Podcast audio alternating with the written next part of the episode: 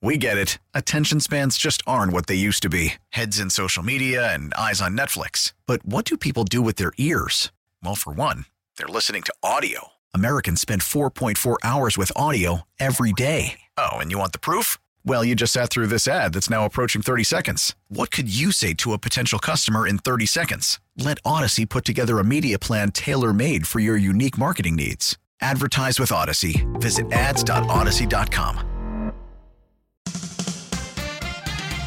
Welcome to Cody and Gold on 610 Sports Radio. On today's show, the refs swallow their whistles on Big Juju's hit. Kadarius Toney makes the most of his opportunity, and the CEH experiment looks to be over in Kansas City. Special guests include Andy Reid, er, Jerick McKinnon live at noon. Now, two guys who never cut corners when it comes to their bodies Cody Tapp and Alex Gold. Hey, what's going on, everybody? It is a victory Monday in Kansas City. It is Cody and Gold. And yes, there will not be Andy Reid. I don't know if we were even going to hear from Jerick McKinnon today, to be honest with you, Nick. I don't know if that'll happen, honestly. Wait, you just already canceled it? Yeah, I think we already decided that before the show. I don't know if we're going to have that live at noon or not. No big deal. We are live in another way. We are After many criticisms from the text line that this would never happen, it is. We are live streaming the show on video. It is up and running. You can see Nick's face. You can see my terrible beard. You can see Gold's great beard, whatever. It is available on multiple platforms right this second. Yeah, finally. So thanks to everybody that did help contribute to that. Seriously, whether you came to the guest bartending, whether or not you helped out with some of the t-shirts uh, and purchased those, it's been in the works for a couple months. So we are streaming. If you're on Twitch, if you're on what Twitter, Facebook, YouTube, it is available uh, there as well. So we're happy to have that. You guys can make fun of us uh, now by what we look like throughout the show as well. And anytime we bring up, uh, yeah, something that either of us are doing on air, one of us maybe accidentally about to rip our shirt off. In honor uh, of or this- Cody's beard, or Yeah. the egg salad sandwich, whatever it may be. Well, I, I got to be honest. Is We're on video now, which means we got to do some stuff. Someone's got to eat a bite of that egg salad sandwich. Nick this week has got to dress up like an elf, a nutcracker, right? All of those things have to happen, whatever the costume is. All those things. Now that we have video, that's happening this week. We're just gonna we're just gonna put it all in. What do you think, Nick? You could eat you you, could eat the egg salad sandwich dressed as the nutcracker. No, I think if anyone's eating the egg salad sandwich, it's going to be you. And I think there is no better way to kick off this live streaming venture And what? than a big, just gobbing bite of egg salad sandwich right in that gullet. I think you're honestly going to get outvoted on this one if we, if we want to get down to brass tacks. Wait, we're just gonna vote on who It has to do just it? feels like it's your thing. I'd like it to be. You know what? I'd like it to be um, anonymous, though. Anonymous Oh. three person vote. Because I think the votes might go different.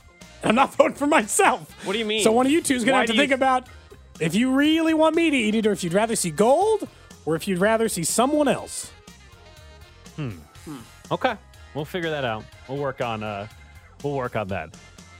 The Chiefs get the win yesterday against the Jags, as we know, 27-17. They actually did cover, and that's something we had talked about. They haven't been able to do at home very often, especially uh, against AFC teams. They haven't been able to, to blow out opponents. Why is that? Why are they playing down to a certain level of competition? What's amazing about yesterday is we could all leave that game and agree that it wasn't their best football, yet they found a way to win by 10. They turned the ball over three times for crying out loud. You're not supposed to win games, let alone win by double digits against opponents when you turn the ball over three times. In fact, NFL teams with a plus three turnover differential on the Jag side were 22 and 0 this season. Nobody else had been able to win a football game when they're minus three in turnovers this year, except for the Kansas City Chiefs. They can still win in a way that we don't see most teams win. And that is when you're making mistakes, you don't want to do it. I think it'll come back to bite them in the playoffs. But against an opponent like the Jags, most teams still don't win that football game. Well, they have no business winning that football game. By the way, people are already saying that the stream's not working well. It so. did shut down, and the freeze frame. What? Excuse Why? me, The, the freeze frame. I'm gonna have to screenshot it. By the way, the, the, the- well, I'm gonna screenshot the freeze frame on Cody's face right now. Cody, you telling me that you started this live streaming venture and it lasted all of five minutes? I did say we should before we really promote it. Just keep letting it run. You know, Hmm. Uh, uh-huh, uh-huh. Well, that's You have anything to say for yourself? No, I don't know why I'm- there's a I'm- problem. I'm tweeting out the screenshot of what Come on. how the live stream is going, and it's a screenshot of Cody. What happened, Cody? I don't know. We'll, we'll worry about that in the break. Let's let's talk some Chiefs football. We'll worry about the stream. Hey, well, he's already. We've already lost we him. uh, it's over. we'll worry about the stream later. It'll be Yes, you're correct. The Chiefs win in ways that other teams don't. Honestly, it's both impressive and frustrating simultaneously.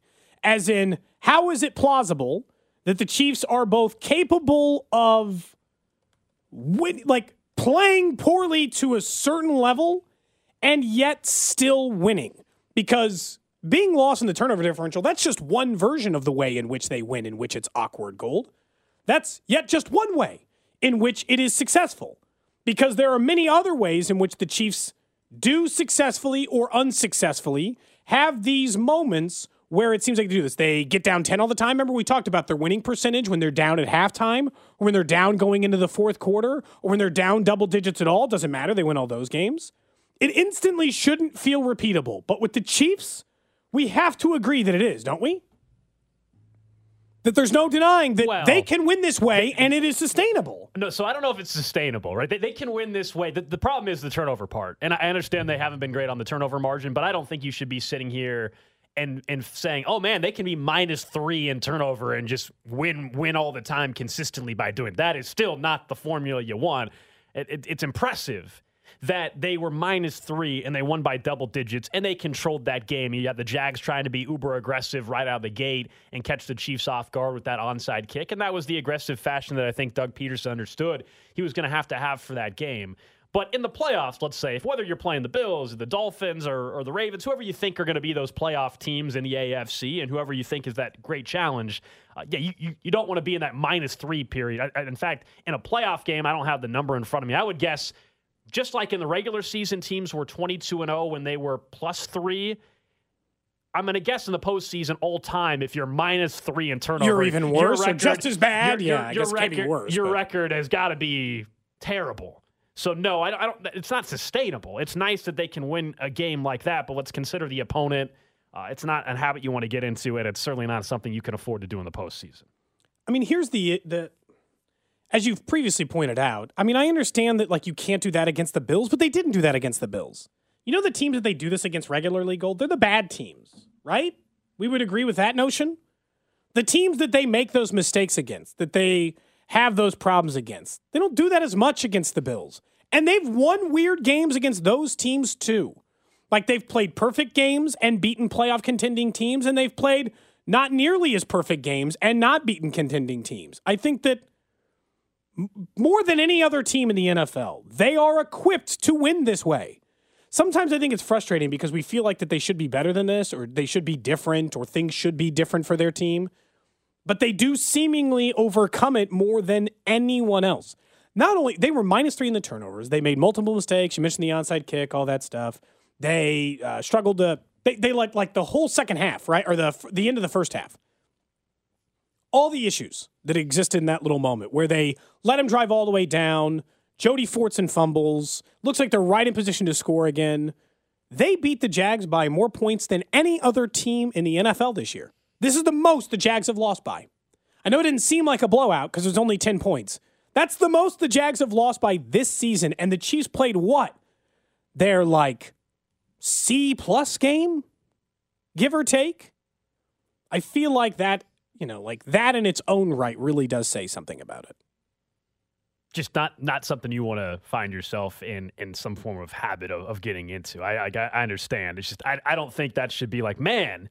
It's uh th- th- this is something they can just do consistently. But I like to to know that they are one of the few teams that have the ability still to not be completely out of it.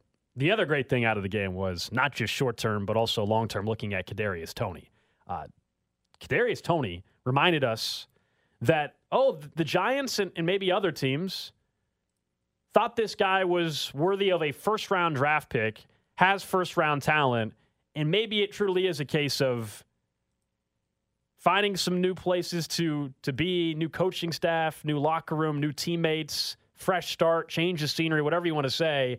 That that is actually a real thing here with Kadarius Toney because yesterday he ends up with 57 yards receiving, gets the touchdown, which Yeah. was schemed up. I mean, he was wide open. There was, I think, it was the largest separation on a target this year for the Chiefs. It was like 25 yards of separation. No There was busted no coverage. one so that him. that was scheme as much Yeah, as anything really in busted bad. coverage. But then you saw him go up in high point of football, and that was a t- that was a wow moment, a wow play Yeah, from. Toney.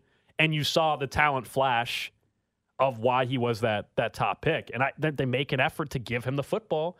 And I know we'll talk about the Juju hit coming up in about 20 minutes or so, but that adds to this a little bit. You know, what what his role could be if Juju's going to be out for a little while. But man, oh man, the Chiefs gave up a third round pick and a sixth round pick. And all of us on this show, we the day or two after said, Hey, what do we think he's going to do for this team this year? Because I, I think I made the comment, I was like, I don't think we're going to feel one way or the other about him until next year, good or bad, because he's not going to get many opportunities. Well, two weeks in, he's got more opportunities really than Sky Moore has. and has already- Way more right? opportunities than Sky Moore has maybe all season. Yeah, and and we're seeing what they believe he can be, whether it's the Mecole Hardman role in the future, but the short but the short term here is no, he's this isn't just going to be wait till next year. It doesn't look like Cody. It looks like this is going to be a guy that's going to absolutely help them during the playoffs, during this regular season in 2022. I okay, so obviously we all know that my initial reaction to the trade was this stinks. And I don't like I told you, I understood the logic behind it, but I couldn't come up with a single example of when a trade like this was successful.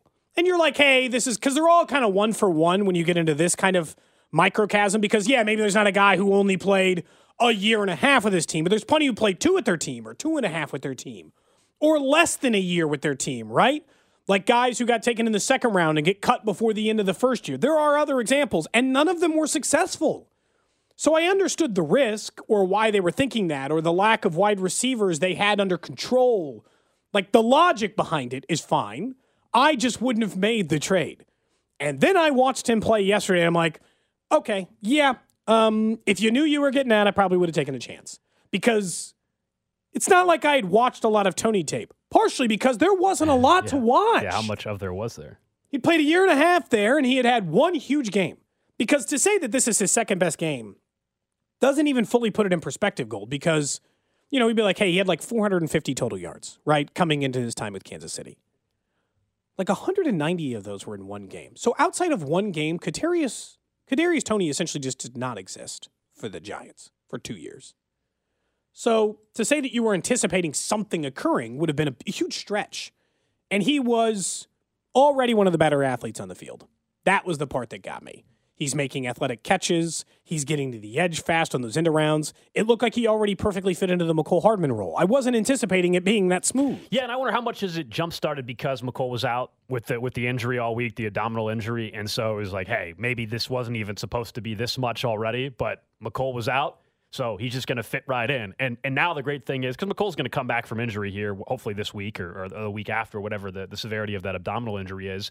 And then to me, with what you saw from Toney, you almost feel like you got to make sure he is involved. Like it went from Well, now it seems like, yeah, it it- seems it- like it'd be sad to not get him a couple of touches a game. Yeah. it, went from all right, just see if you can't get him one or two touches a game to now where it's like even with Mecole back, I mean, we we saw that athleticism flash, Yeah. and it, it makes you want to to have him involved. And you know, you just we, we saw late in the game once Juju went out, they put Sky Moore back to punt returns. Well, that's because suddenly they're relying on Toney in the, the you know the number one offense a little bit more. So that'll be something to follow throughout throughout the week, just how that breaks down. But man, oh man, if you're Brett Veach, you got a big grin on your face uh, of what you saw on Sunday, knowing that you got team control if you want it for three and a half years. That includes the the option if they were ever to pick that up. But three and a half years really of team control on a guy. And if you're a Giants fan, you should be upset the way anybody would. It's like, wait, wait a second. How the hell weren't we able to get anything like that? Well, that's what's so. This is why you know you'd be like, "Hey, why initially did you not like the trade?" Well, the the reason why, again, not just because it didn't succeed, but the Giants way more competitive they ever needed to be. They got a quarterback who's got severe limitations. You know what a team like that could use? A weapon, right? Any any kind of weapon. And yet, still somehow, they found no reason to try to get him more involved. So, like Kenny Golladay, he's at complete odds with that that same team, and he was inactive for a couple of games. But they're still putting him on the field now. Gold, like he's still not involved. He still doesn't matter. All of those things are all very real at the moment, but they're still trying. they just gave up with Toney. And then I watched him play. I'm like, really? You get you gave up on that? But I guess that's the difference, right? When you get a new head coach, new sk- system, new scheme, you know, it doesn't matter. You're like, he's not our guy. He's never been our problem, and we're taking a chance. And I know the text line's like, oh, imagine Cody being wrong. I understand that, like the there's no instance in which this has been a successful plan. And I'm not going to be like they've already won the trade, but now I get it. Now I've seen it and I get it. I understand why you have made this move because Toney was so good in that. I think part of it is because of what happened last year when the Chiefs traded for Josh Gordon and there was all this hype around the Josh Gordon acquisition and the Chiefs were saying how great he looked in practice and everybody was excited and then ultimately he did nothing. Right, let's be honest, he did nothing when he came to Kansas City. And he's not even on a roster, I don't believe. I know he was on a practice squad for a little while. So you feel like you kind of got burned by that as a fan base a little bit. Like you bought into the hype. And so you were a little more cautious with the Toney trade, even though Toney was just a year ago a first round pick, hadn't had the long layoff that Gordon had. Still a lot of untapped potential there, like not a definitive conclusion yeah. to Toney's career. It was still open ended. And it still is today. Nothing has changed. It doesn't mean all of a sudden that we think he's a number one wide receiver. No, but there was some promise there of not only this, you know, for, for next season, but now like, oh man, he can be a part of that for, for this year. And I think that's why a, a lot of the excitement is there uh, for the Chiefs. And you know, it's going to take more than one game for you to sit here and suddenly be like, man, that trade was an automatic win. But if it continues any bit of what we saw yesterday, and then next year he is one of their top two, three receivers, then then yeah. I mean, if, if he's just bare if, if next year he's one of their top three receivers and he's contributing every couple games the way he did yesterday, then yeah, then it is an automatic win on the trade. It won't matter what he does two years from now. Almost, I mean, it, it doesn't take much when you if you get two years. that was the like, original argument. Is that right. I'd asked you? It's like if you get two years of essentially Mecole ha- Mecole Hardman level production, would you have been okay with that? Right, that was the argument. Would you have been fine with two years of Mecole Hardman level production for a third rounder? And generally, my answer would be like, I guess. Like to me, it's not a loss if you do that trade. But when you make that deal, you're hoping for more than that. Because if you're just looking for that level of production, 400, 500, 600 yards in a season, you could just spend a different you're you could just spend that third round pick on a player like that. I know that we could easily make this about Sky Moore and it would not be super hard. I just think it's the death of his 2022 season. It doesn't mean the death of his career in Kansas City or that he has no hope, but the the like Sky's going to have a role this year? Nope. They kicked him on punt returns. Toney said after the game that Toub told him he was going to take every single one of the punt returns. Yeah, and again, he was until Juju got hurt. And so then they didn't want to have Toney back for punts if he was also going to be more involved and, and relied on in the offense. And so that's why Sky Moore went back there and became the punt return. I think a lot of it is we we know it was such a short time in the NFL already for for Toney. It was one year. Even if it wasn't impressive at all, and, and it was on the path of being a bust in New York, and when he's only been in Kansas City for two weeks, I do think the reason why I think it would be insane to sit here and say, oh man, Sky Moore just is never going to be it, that would be a mistake. Because there is somebody who said, like, even having a year in the league period under your belt and trying to pick up things can be challenging for anybody. Some guys learn a little bit quicker than others. And, and Toney, yes, it's two weeks in Kansas City, but he still was around NFL offense for a full year with the New York Giants. And so, like, I don't, I don't think it's it's fair to necessarily sit here and say, "Well, this means that Sky Moore is just never going to be anything in this offense." I know you're not saying that because I think that would be a mistake. Um, but for this year, yeah, it, it seems very unlikely that Sky Moore is really going to ever do much this season for the Chiefs. Uh, but it doesn't mean that ne- going into next season, I think automatically that Sky Moore is going to be nothing. Now, next year will be a massive year for him. Like it's already setting up to be a huge year for his career because he, he you know, if you're next year, the excuses won't be there. I don't even think they're excuses now. I think it's just reality for, for, for the struggles that he's having to get on the field. The, the wide receiver corps has stepped up across the board. Guys have played to the level or exceeded what you were hoping to get from the top guys. And so there hasn't been those opportunities. And fortunately, up until yesterday, they had been healthy until the terrible Juju hit. Well, and, and that doesn't seem like the kind of injury that's going to get rid of his season. So you got to feel like, okay, we can work through that. But I mean, the Sky stuff isn't the same as we do try to soften the blow more than needed with him. Like, you know, Mecole, you know, he barely played his rookie year. Toney, like, they thought 500 yards. Sky Moore's on pace for like 170. So, I mean, there is still a difference between the level of production they got from those guys as rookies and the level of production they're getting from Sky Moore. Now, the thing I would do to defend Sky Moore in this case is I don't know that any of those rookies, including Mecole or Kadarius Toney with his own team, had anywhere close to the competition Exactly. that he has in the room because he is still trying to get past MVS and Juju Smith Schuster and Travis Kelce. And hell, now Toney and Jerick McKinnon has 12 catches in his last two games and whatever else you were competing with. And then you get out of the red zone, you're like, maybe we'll get him targets there. And then all of a sudden, Noah Gray or Jody Fortson. There's a million players standing in Sky Moore's way. But those same guys were standing in Kadarius Toney's way. He walked in and in two weeks had a 100 yard day. Yeah, no, I mean, I, and I, I think looking at what we saw from Kadarius Toney is there's a little bit of acknowledgement that like you know he's going to be in the right spot, some trust. You know, I mean that's something that Sky Moore most likely now heading into next season is going to have to really work on. That is the I mean, whether it's running the correct routes and just proper route running because how many times over the last three weeks have, in the very few opportunities that Sky got, did we talk about how Mahomes would be pointing to him after the play as if he, you know, cut the route off too too quickly or whatever it may be? Yeah, there were several instances and, and continue to be. And if that's something that he's struggling to to figure out here in his rookie season, well, then you're going to give the other guy, even if he's only been here for two weeks, that's been in the league for at least a year, that maybe is able to pick up things a little bit quicker. You're going to give that guy opportunities. And credit to Toney also. Like as much as we're talking about giving him the opportunity, he's taking advantage of it. He's been here for two weeks and he's he's executed everything they've asked him to to this point in time. I'm guessing that meme of his face is never going to die oh, it's now. fantastic. it's fantastic. That is yeah. a really great Chief, meme the, photo, isn't it? The Chiefs Twitter account Him just like cheesing as big as humanly possible. Well, I mean, wouldn't you? How big of a smile do you have? You, you left New York with the Giants with Daniel Jones, and I know they're having a good season this year, but last year was a disaster. Uh, the staff that's there didn't draft you, so there's not the lo- you don't feel that there's any loyalty there. They didn't they didn't draft you. And now you have Patrick Mahomes, your quarterback. You're on the team that is first place in the AFC West. They have first place in the AFC now. And you've got, you know, a future Hall of Fame tight end as the main target. You're not being asked to you. be the guy. And yes, and they're they're finding ways to scheme you open. Again, that touchdown that he had could not have been more wide open.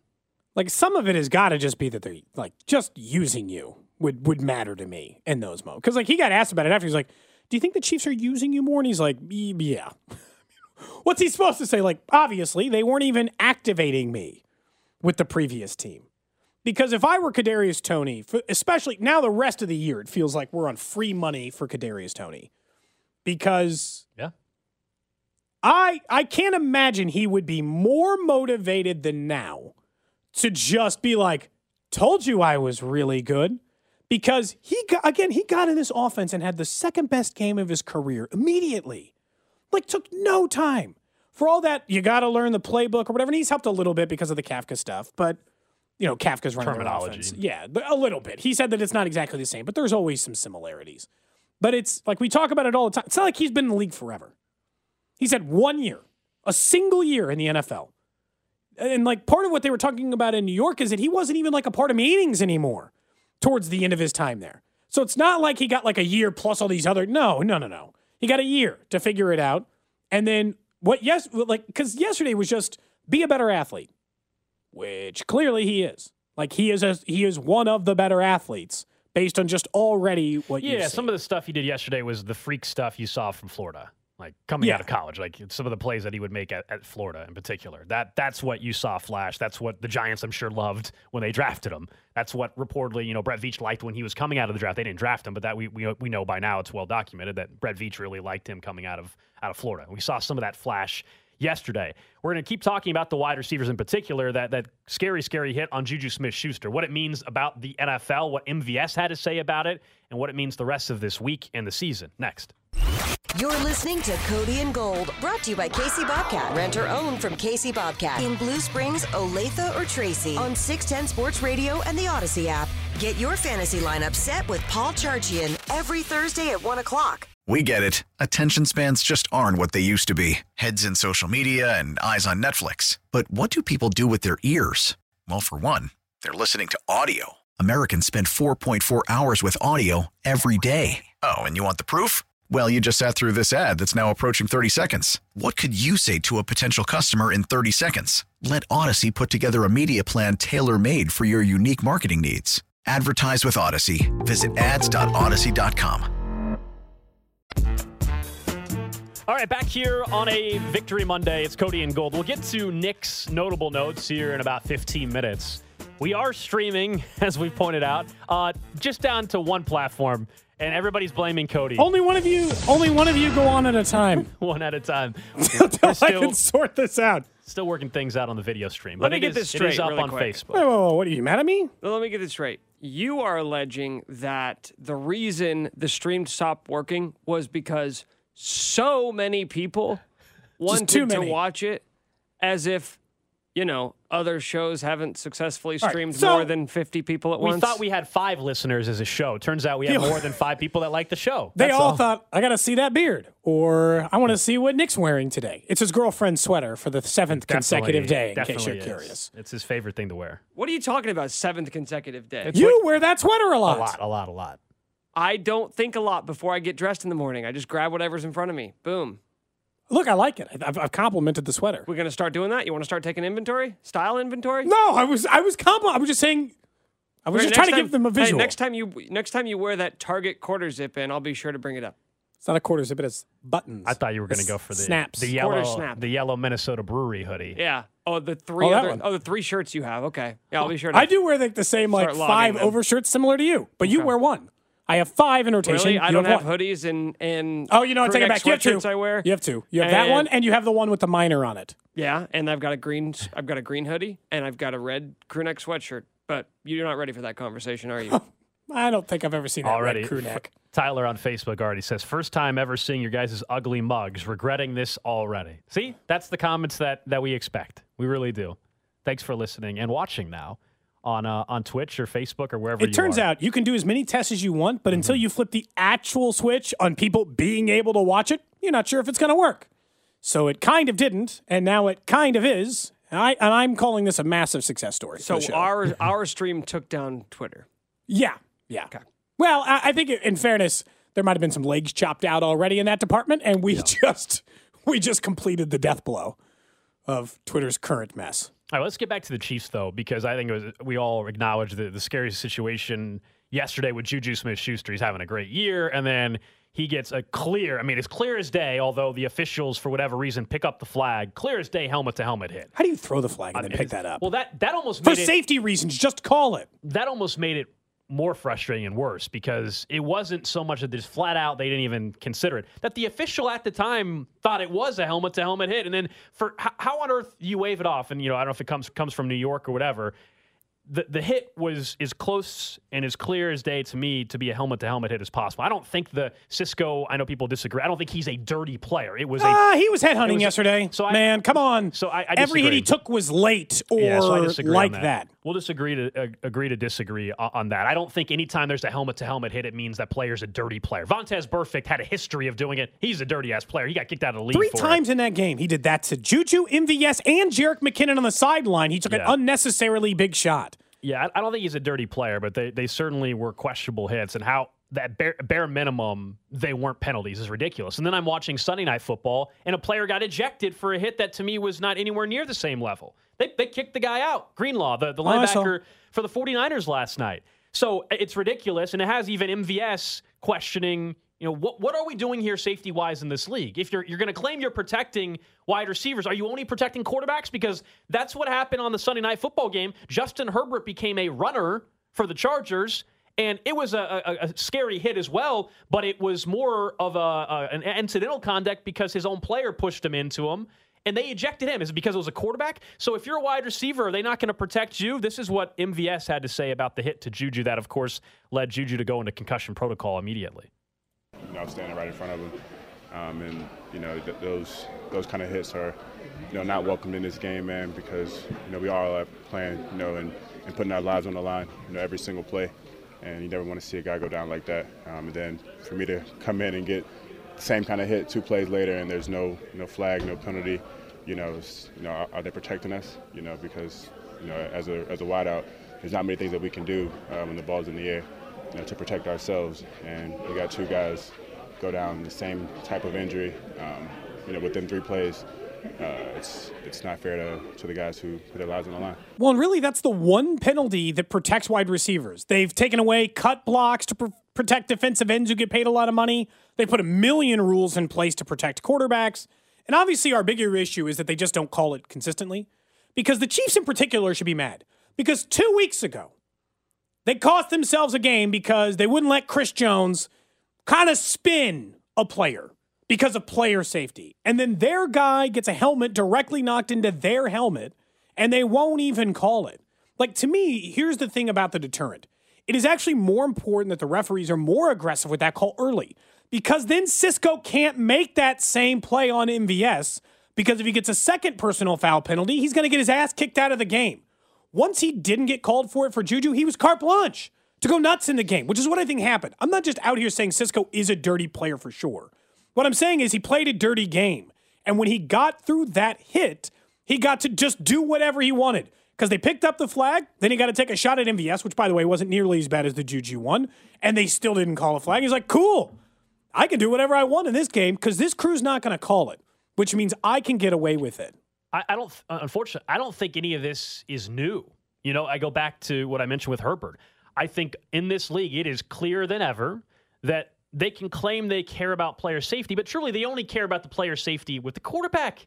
That's the cash cow of the league, right? It's the face of the league. These quarterbacks, these young star quarterbacks, that that's all they care about. If if they really were truly about player safety, there's a lot of different things they could do, but they would be calling those penalties at bare minimum. Again, I, I don't think we, we need guys getting ejected from games for the most part. I, I, I think that is a that's a dangerous territory. Again, I completely well, college disagree. football's got a big problem with that with targeting, targeting and it's become sure. an issue. And they yeah. at least changed the rule a little bit there in college football.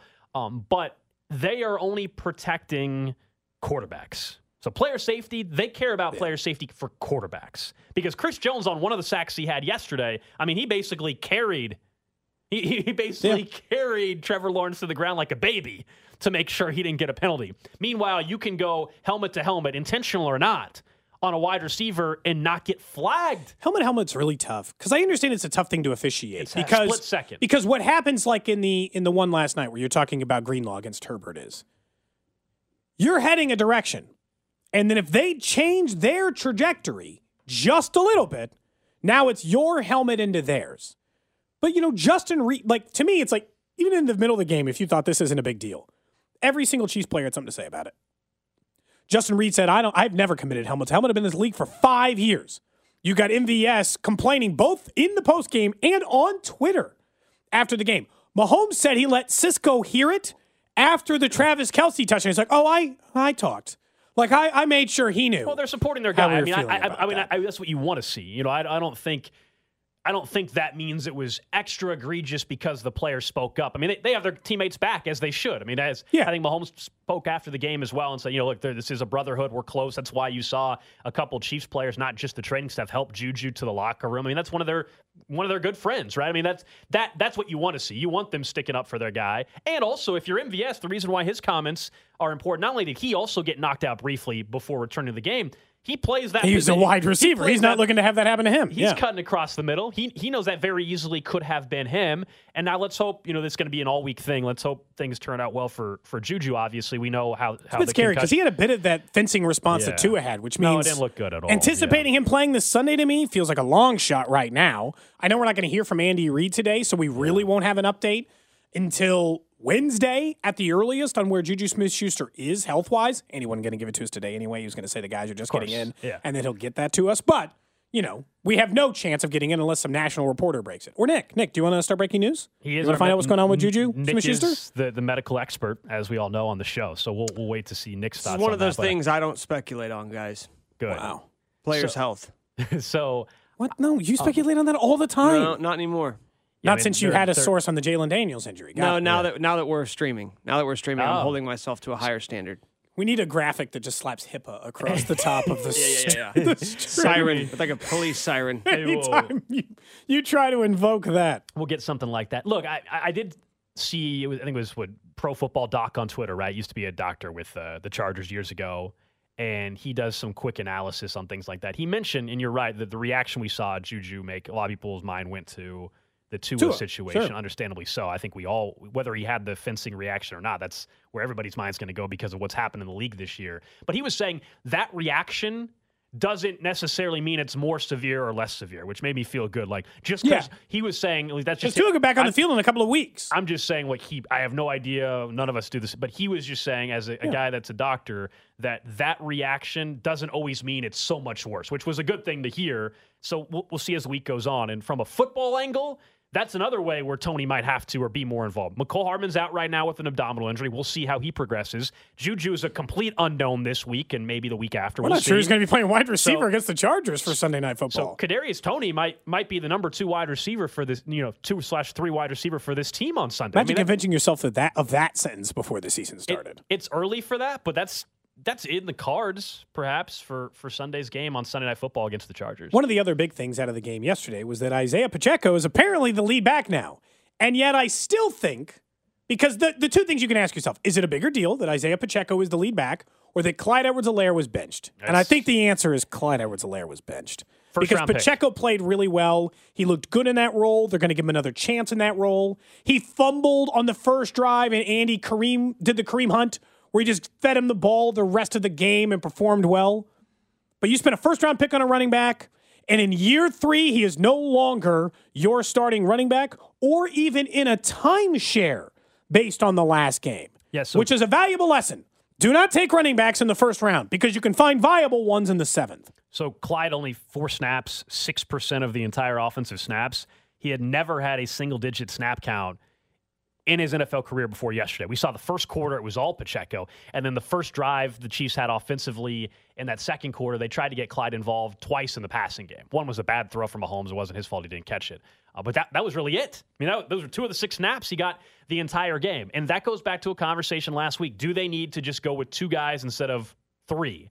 And I, I didn't I don't think that was going to make much of a difference. And ultimately the end of the stat line for Pacheco, what, 80, 80 so yards rushing. I don't know if I suddenly feel great about the rushing attack because they just went with Isaiah Pacheco. Um, but it's significant that they, as an organization, because they, they've held on to this too long with some guys that, at least for one game, we'll see if they continue, they're willing to not just view where you were drafted and how much money you're making. Right? We've had this discussion about Frank Clark a lot too. Like personally, we'll talk about the defense a little bit later on in the show. Uh, when Frank Clark comes back from his suspension next week, He should be rotational. Carlos Dunlap should be getting more snaps. He's been great yeah. the last couple weeks. So just because you're paying somebody or somebody got drafted in a certain spot, yeah, you're going to give those guys every opportunity. And I think we've all acknowledged Clyde's had more than ample time and opportunity to show that he can be that guy.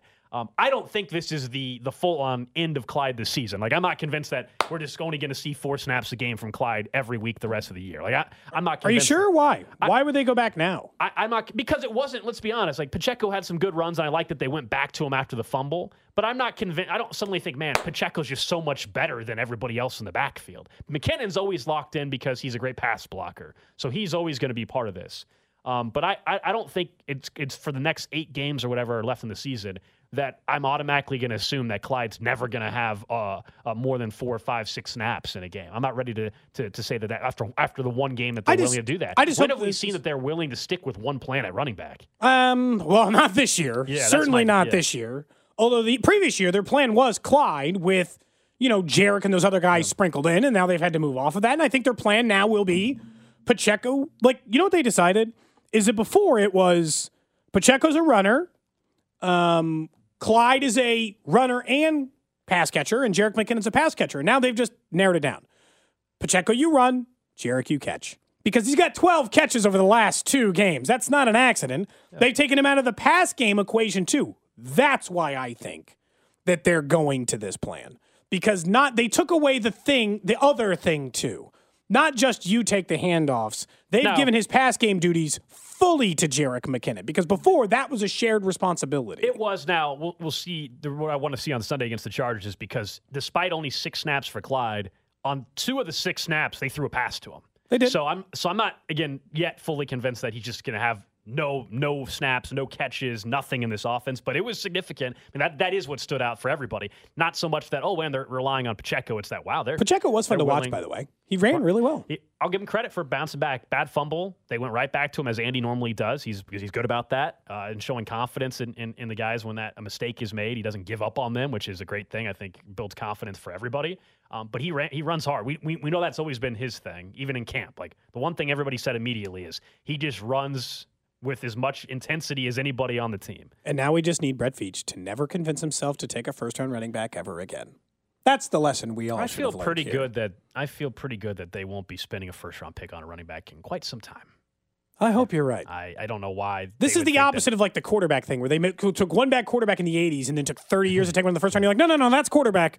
You got to just keep taking swings. Running back, no, we're good. Just take him in the second, third, fourth, eighth. I don't really care. It's not even around. You're like, just whenever. Literally any time because they found a seventh round running back who's performing just as well.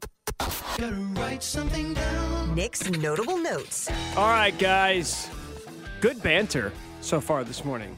Thank you. Thanks. Give both It's nice you- to see your face for Nick's notable notes. Yeah, well, you can see my face every. You see my face every day. Sometimes there's bars in the way. So that's that's the difference. Is you moved one of the microphones. All right, enough shop talk. Let's get down to it. A lot to recap in the day that was Week 10 of the NFL season. Big bounce back victories for the Tampa Bay Buccaneers and the Green Bay Packers, both securing wins over playoff teams. Like you can say what you want about how real you think the Seahawks and the Cowboys are. Those are playoff teams, and both of those quarterbacks, Tom Brady and Aaron Rodgers, had nice comeback performances. Which of those two teams are you taking more seriously in the NFC picture right now? See, this is tough because I st- like the Bucks are going to win their division. The Packers still aren't going to win the, the NFC North, and the Packers still may not make the playoffs. Like I, I know to me the Bucks are making the postseason. They all of a sudden are looking pretty good in the NFC South race because the rest of the division stinks. So my answer is still the Bucks. And it wasn't so much that I thought Aaron Rodgers played great for the Packers. They just were able to run the ball. They had like 200 yards on the ground against the Cowboys. So it wasn't like it was the vintage Aaron Rodgers performance and lit it up. Now, if maybe that's what got Christian Watson going a little bit there, three touchdowns for the Packers, that might be their best thing going. But they still have a tough road. They're they're what four and six. Uh, their schedule's not exactly. I, I looked at this morning. I think they're still going to struggle to get to nine wins there in Green Bay. Whereas the Bucks get to nine wins, they're winning that division. I still I think it's the Packers. The Bucks have only scored more than 22 points once, and it was when the opposing team, the Chiefs, scored 40 on them. So like they kind of had to. They scored 21 in this hideous win, 16 in the previous hideous win against the Rams, 22 in a loss, 3 in a loss to the Panthers. Like they can't score. They have a very good defense. But you know what we say about very good defenses with offenses that can't score, whose quarterbacks are playing poorly? That we don't believe in them. I know because it's Tom Brady, we don't want to put that same nomer on them as we would other NFL teams because largely he's been able to overcome that. But at no point this year has Tom Brady looked like himself. Like, Except for the, I would argue, the game-winning drive against the Rams. That was that, that, was, but that just was- that one yeah, drive, not yeah, the whole game. Yeah. Fine. I'll give you just that game-winning drive. But still, for the most part, he hasn't really looked like himself. So to me, it's it's the my, Packers. My, my struggle with this whole back and forth is just the. I think we all like the Bucks are gonna make the playoffs. I still don't think the Packers are, and so it's it's hard for me to say like the Packers are the better team. And I understand it's because of the division setup, but like it's weird for me to sit here and be like, man, the Packers were better than the Bucks, but the Packers are sitting at home with eight wins, and the, the Bucks are in the playoffs with nine. Well, let's talk about let's talk about that division that the Packers play in because Minnesota got a big win yesterday. A, a game they had no business winning over the Buffalo Bills, who should have put them away at the end of the third quarter and then didn't and lost. I know that we keep sort of moving the goalposts on the on the Vikings because nobody wants to take them seriously, but is it acceptable for me to continue to not take them seriously after their win against the Bills? you, I mean, you can do whatever. You, we once you- took like an 11 and 0 Steelers team not seriously, so I think you're probably fine. I just I look at the quarterback play, and as much flack as Kirk Cousins has gotten over the years, this might be the worst he's looked. This might be the worst that he has played in Minnesota. Yet somehow it's coming in a season where they already have as many wins as they had all of last year when they went eight and eight, 14 touchdowns, eight interceptions. It seems like every drop back that Cousins has. He's sort of just like kind of heaving it up there and hoping that Justin Jefferson will That's- make an insane play, which honestly Yes. might not be the worst idea not, in the world. Not a bad idea uh, when when Justin Jefferson is making the type of plays that we saw him make yesterday uh, against the Bills. Yeah, I mean, you can op- obviously still question it, but my only response would be, and I think CDOT tweeted out like, "Hey, they're frauds." I go, the good news is. Tell me who else you really believe in in the NFC. Philadelphia is that it? And I still have some questions. To The Niners? extent. I would probably Like, put the Niners but I, second. but I still have questions about them. Sure, but like if you're having me rank Yeah. them, those are probably my top two. And so it's certainly not the Cowboys after what just happened yesterday. Like so, the Vikings. They're not any different than anybody else, and yet they're sit, they're going to win that division going away. They're going to be the number two seed, I think, if not the number one in the NFC. a chance of the one seed, probably. Yeah. I haven't looked at the Eagles' schedule, but I mean, They get Washington tonight. We know that. So that's, Philadelphia's 11 point favorite tonight. Um, and then they, they still have a couple games against the Giants and Cowboys in that division, which will be their tough. schedule. Oh my God, it's so easy. By the way, guys, uh, Justin Jefferson catch might be short list of greatest catches we've ever seen. I It think- It might be the greatest catch because I- it's the Odell catch, but he was being defended, and it was and fourth he had and to 18. finish, and he had to finish the catch better than Odell's. Like he had to like keep the ball off the ground. Did you see that still shot? That was like great. the photo of like the defender's arms on the ball. Trust me, I, I loved it. It was good news for the Offensive Player of the Year race between him and I got Ty- money on Tyreek now, so I'm off I on the money- Justin Jefferson I, bet. I got money on both. I hedged. So like I, There you go. Offensive Player of the Year, feeling good about both. I know we'll talk about the Bills coming up in about seven minutes. Yeah, or so we are gonna. Um, I want to pivot here real quick before we move on. I want to talk about the new leader in the clubhouse for NFL Coach of the Year, guys. Jeff Saturday. okay. Because he won one game against a team on Twitter he said looks Saturday terrible. Had that ragtag bunch of misfits looking like a well-oiled machine versus the Raiders. Jonathan Taylor looking spry. Matt Ryan seems to have found it again. I'm all in on the Colts and the Jeff Saturday experience. Good for him, by the way. I know we had a, a uh, you know a long discussion on Friday's show and, and Thursday, I guess, about the Jeff Saturday hire. You got Bill Cowher yesterday on CBS pregame calling it a disgrace to coaching and all of this. And I don't fully disagree with everything that Bill Cowher said A yesterday. disgrace A disgrace is coaching. Have you strong. It's a seen? sport. Have you seen Josh yeah. McDaniels? That's a disgrace to coaching. Or Hackett.